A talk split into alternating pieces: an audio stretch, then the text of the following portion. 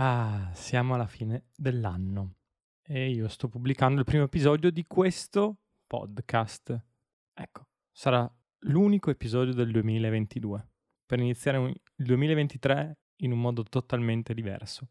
Alla fine dell'anno ci chiediamo spesso se quello che abbiamo fatto durante questi 365 giorni ha prodotto qualcosa, se abbiamo reso felici le persone, se noi siamo felici ci si fa tante domande. Molto spesso ci si fa le domande sbagliate per poi arrivare anche a delle risposte sbagliate, ovviamente. Non sono qua a parlare di felicità, non sono qua a parlare di come essere felici in poco tempo nel 2023, non, non è il mio interesse. Sono qua però per darti un'idea, per stimolare i tuoi pensieri verso la sicurezza dei nostri dispositivi, verso delle tematiche che tralasciamo molto spesso perché diamo per scontate. Ma come noi ci chiediamo cosa possiamo fare l'anno prossimo, i buoni propositi dell'anno prossimo, secondo me ci sono delle cose che dobbiamo fare anche con i nostri dispositivi tecnologici. Quelle che ti sto per raccontare sono delle idee, dei consigli. State e poi scegliere come applicarli. Certo, se li applicherai tutti, avrai la mia stima. Forse, non lo so, se ci conosciamo.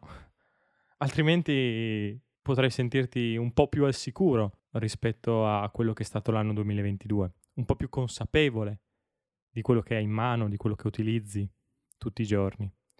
Quindi il primo consiglio che voglio darti è mm, di pulire tutti i tuoi device, non con un panno, ovviamente, ma di cancellare tutte quelle cose che non utilizziamo più, applicazioni, software, ok? Quindi anche sul telefono, sul computer, cose che non abbiamo utilizzato durante quest'anno che però sono state lì, ferme. Ci sono delle cose che non abbiamo utilizzato ed è bene che alla fine dell'anno le cancelliamo. Sarebbe importante anche reinstallare il sistema operativo. Ok, diciamo che qua la cosa può complicarsi per alcuni. Semplicemente si tratta di salvarsi tutti i file, tutte le foto, tutti i video, tutto quello che avete all'interno del computer che vi interessa mantenere e formattare che sia un computer che sia un telefono e riportarlo ai dati di fabbrica. Questo perché? Perché durante l'anno, durante il suo utilizzo, qualsiasi dispositivo si salva delle, dei piccoli file, dei piccoli file dove all'interno si salva delle informazioni. Molto spesso però questi file possono portare anche dei problemi. Possono andare in conflitto con certe applicazioni possono rallentarci il telefono, perché se il nostro dispositivo è pieno di file, può rallentarci il telefono, può rallentarci il computer. Quindi andando a formattare andiamo a ripulire da tutti questi file inutili che il nostro computer o il nostro telefono ha all'interno. Seconda, seconda idea che posso darti è di controllare gli aggiornamenti.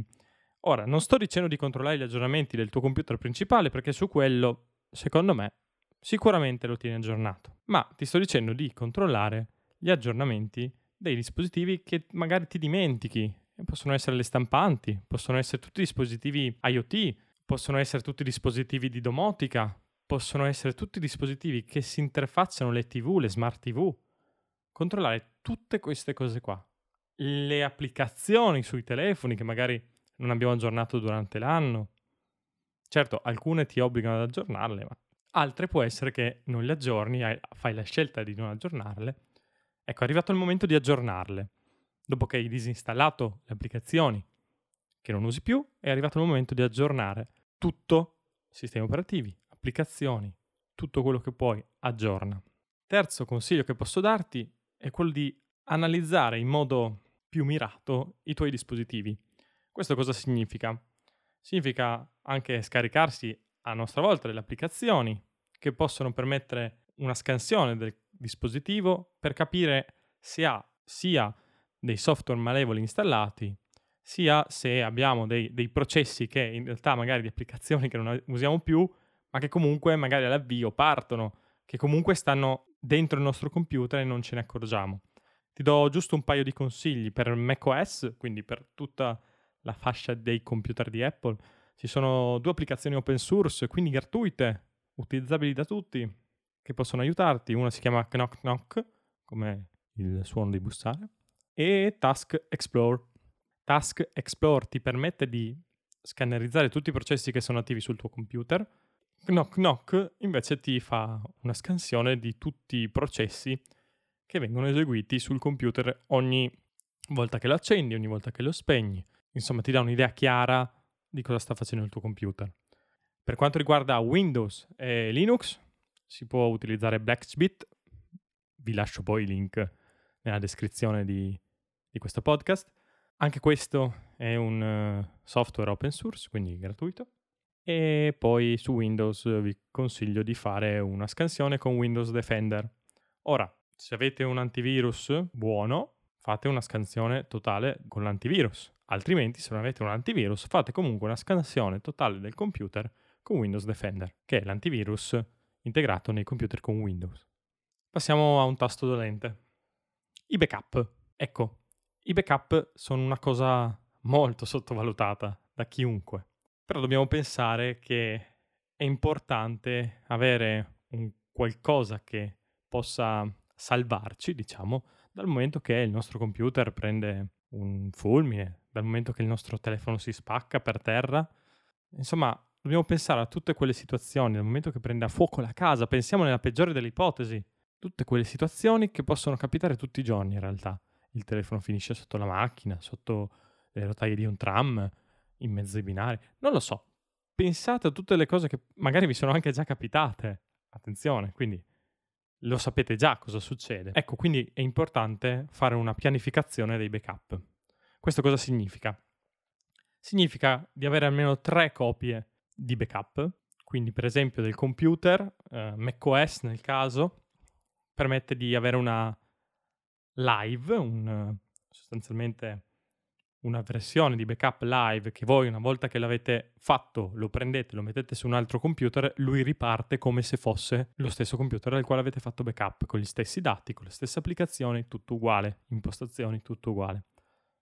In questo caso è utile avere un disco esterno, un, SSD vi consiglio che vi permetta di fare il backup di, dei sistemi operativi, quindi che sia Windows, che sia macOS, che sia Linux.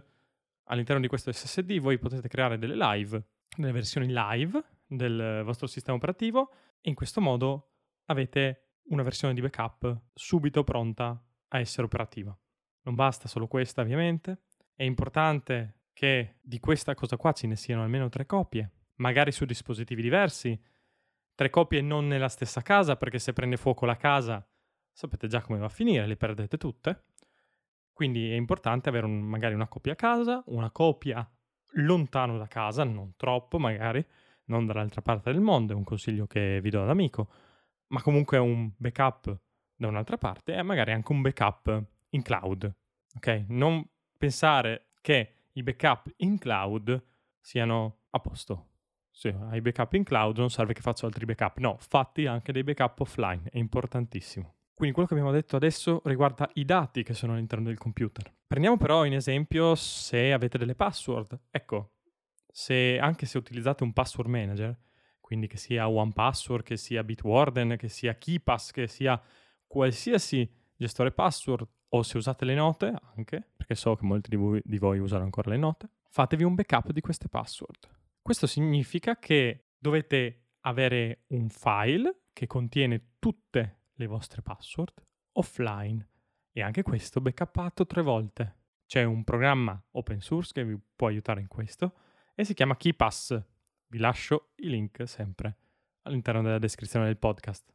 Oltre alle password è importante anche avere il backup di tutte le autenticazioni a due fattori.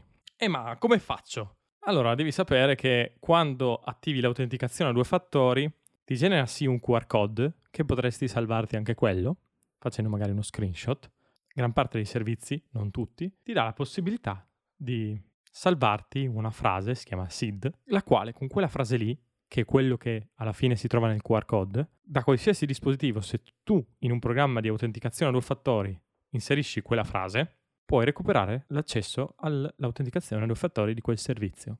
Quindi è importantissimo quando attiviamo l'autenticazione a due fattori salvarci questa frase e salvarla poi a nostra volta, naturalmente, queste informazioni sempre offline, sempre su tre file. non cambia assolutamente niente. Però salvatevi l'autenticazione due fattori perché altrimenti rischiereste di essere buttati fuori da vostri account. Magari li avete solo sul telefono. Ecco, non fate questo, questo misfatto. Affronteremo anche tematiche come queste nel 2023. Se avete un sito, che sia aziendale, che non sia aziendale, vostro privato, fate i backup. Se avete WordPress, fate il backup sia della parte dei dati sia della parte del database. Mi raccomando, fare i backup e salvateli in tre posizioni diverse. Un'altra cosa importante che sottovalutiamo sono i contatti. Ecco, se perdiamo il telefono, se si rompe il telefono, va sotto acqua, viene schiacciato da una ruota, se abbiamo i contatti solamente in un posto potremmo non avere più accesso a tutti i nostri contatti. Ecco, è importante anche fare i backup dei contatti. Questo ci permette di avere tutti i numeri subito operativi nel momento in cui riprendiamo in mano questo backup, salvatelo sempre in tre posizioni diverse. Ecco, queste sono alcune idee nel caso che il primo gennaio esplodesse tutto il mondo. Ci, ci sentiamo presto. Buone feste e il 2023 sarà ricco di novità.